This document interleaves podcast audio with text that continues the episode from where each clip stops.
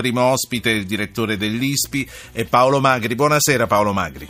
Eh, buonasera a voi. Direttore Magri, prima ancora di andare con l'ascolto dei titoli dei telegiornali, una prima informazione che deve dare a tutti noi. Che cosa significa nella diplomazia richiamare un ambasciatore? Beh, è un passo abbastanza significativo e grave di, di, di, rottura dei rapporti, nel senso che un, un, paese può con un altro paese eh, fare una nota di protesta o mandare l'ambasciatore a esprimere una posizione di protesta, può richiamare l'ambasciatore, che è il secondo livello, temporaneamente, come è stato fatto, per consultazioni, può richiamarlo per sempre e rompere le relazioni diplomatiche. Quindi è una tappa intermedia che non necessariamente verrà seguita in questo caso, ma molto significativa. Sì, quindi è, è un avviso eh, intanto. Un avviso forte, forte. Paolo Magri, direttore dell'Istituto di Studi Politici Internazionali. Questo vertice è stato senza dubbio un fallimento. sono arrivati senza nemmeno i tabulati telefonici. Lei la considera una provocazione all'Italia questa? Ma tutta questa vicenda, al di là delle intenzioni, è stata gestita in modo goffo ed è risultata una provocazione. Le lunghe bugie, le lunghe eh, notizie sfuggite da vari organi con le varie piste, eh, Giulio era gay, la pista passionale era coinvolto in, in spaccio, in qualcosa che aveva a che fare con la droga, poi è stato derubato. Eh, quindi tutto questo era già una provocazione. Poi lo spaccio di reperti archeologici, hanno detto veramente di tutto. Sì. Che, no, che le sevizie erano quelle dell'autopsia, cioè, abbiamo sentito delle cose eh, e poi possiamo tornare su perché c'è stato tutto questo ingarbugliamento dentro l'Egitto, ma in, in più, in aggiunta a tutto ciò, eh, eh, sono arrivati questi, quello che sappiamo, il poco che sappiamo, qui c'è un segreto istruttorio anche, però eh, sappiamo che è fallito il vertice quindi qualcosa non ha funzionato in primo luogo e in secondo luogo che sono arrivati 2000 pagine in arabo di cose irrilevanti e non le poche cose rilevanti che erano poi le telecamere dei luoghi, i filmati dei luoghi da un lato e i tabulati telefonici non di Giulio Regeni, ma di chi si muoveva attorno a Giulio Regeni nei momenti cruciali della vicenda. Sì, ehm, ha detto diciamo poi è arrivato il momento, eh, perché eh, lei come valuta tutti questi ingarbugliamenti? L'Egitto, come tanti altri paesi, non ha eh, una struttura degli organi di sicurezza monolitica. Ci sono diversi organi, ce ne sono tre principalmente, eh, quello che fa capo al Ministero degli Interni, quello che fa capo la CIA egiziana e poi il, il, l'organo di sicurezza che, dell'esercito.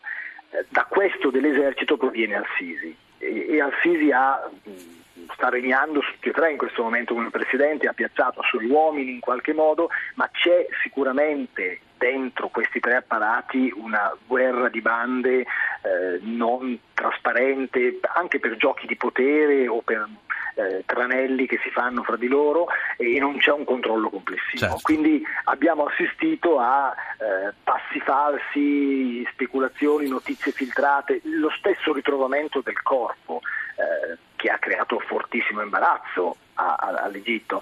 Se davvero questo questo Giulio, come tutti crediamo, è stato vittima dei servizi, la soluzione migliore per i servizi organizzati, coordinati, era di non far trovare il corpo, sì. non di farlo trovare. Quindi c'è sicuramente questo e, c'è qualche dubbio, chiudo, sulla capacità di Al-Sisi, al di là della volontà, della capacità di Al-Sisi di governare eh, questo, quest, questi, queste diverse anime.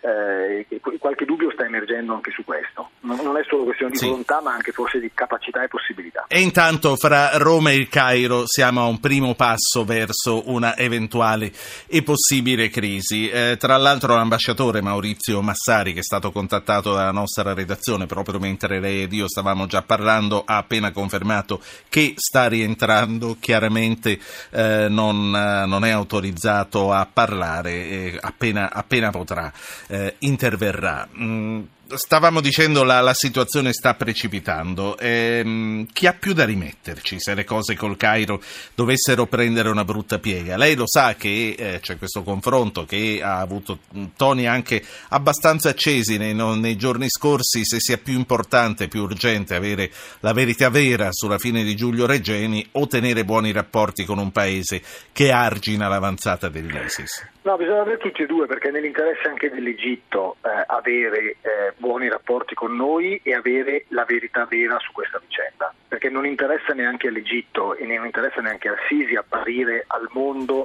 eh, come il torturatore di giovani, perché questa vicenda che sta avendo una risonanza molto forte eh, e, e ce l'ha ancora di più ora con la rottura, con l'interruzione delle relazioni, non rottura.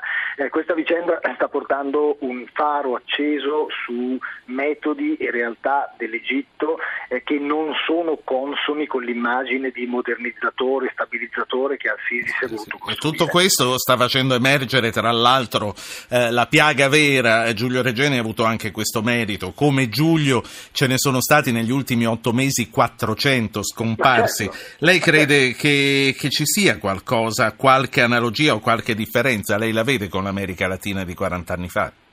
No, eh, ci, ci, sono eh, uniformità o analogie nei metodi e negli, negli approcci, nel, nel, nel, nel modo di gestire una fase che anche allora in America Latina veniva dipinta come una fase di transizione e di contenimento di un terrorismo, di una minaccia che all'epoca era quella comunista. Eh, quindi eh, e, rispetto a questo l'affermazione dei dittatori, dei dittatori di ogni momento è eh, facciamo tutto ciò che è necessario perché c'è un nemico peggiore.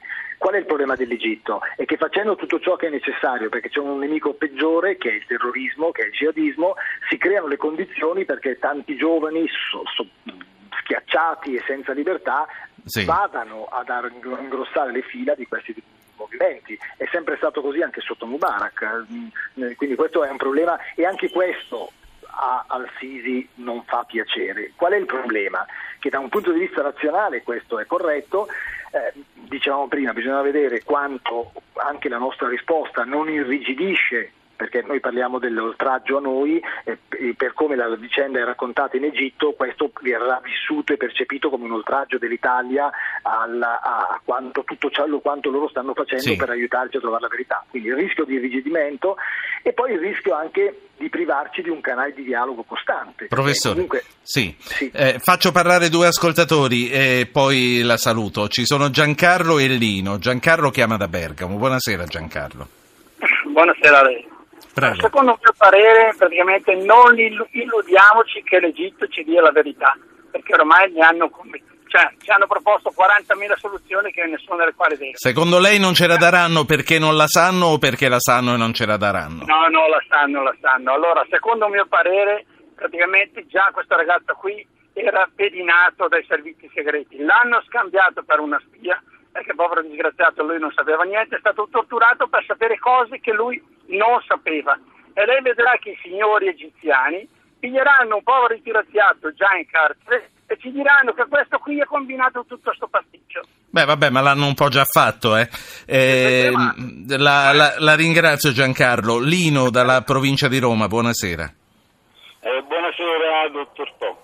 Eh, io volevo dire soltanto una cosa, eh, tutto quello che è successo a Regeni è, è da condannare nel modo più assoluto perché eh, noi siamo una democrazia, quindi queste cose non le possiamo tollerare eh, in Italia, però c'è un problema, eh, c'è il problema di Checchi, quello che è morto a Roma, eh, non voglio dire che siamo uguali. Sta parlando di Cucchi? Di Cucchi, scusi, sì. di Cucchi eh, ancora non si sa. E noi ci vantiamo di stare in Italia, siamo una democrazia compiuta. E questa è una sì, cosa sono, io ritengo che siano due cose gravissime, ma che non abbiano molti collegamenti fra di loro, no, so queste due vicende. Che hanno collegamenti, però i comportamenti dell'Egitto e dell'Italia eh, non voglio dire che sono uguali, però. No, qui ci sono, qui ci sono stati dei processi, altri ce ne saranno. Grazie, eh, grazie signor Lino. Paolo Magri, eh, salutandoci, ehm, sì. che, cosa, che cosa le fanno pensare questi due ascoltatori?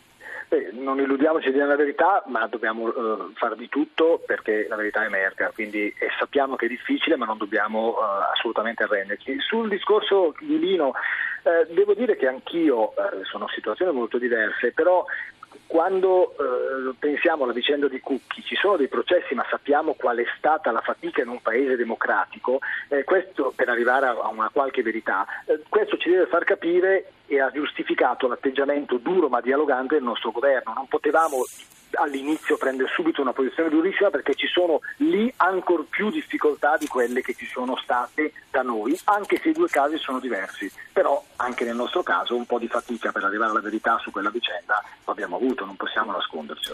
Professor Magri, la saluto e la ringrazio. Paolo Magri è direttore dell'ISPI, che è l'Istituto di Studi Politici Internazionali. Grazie a lei. 335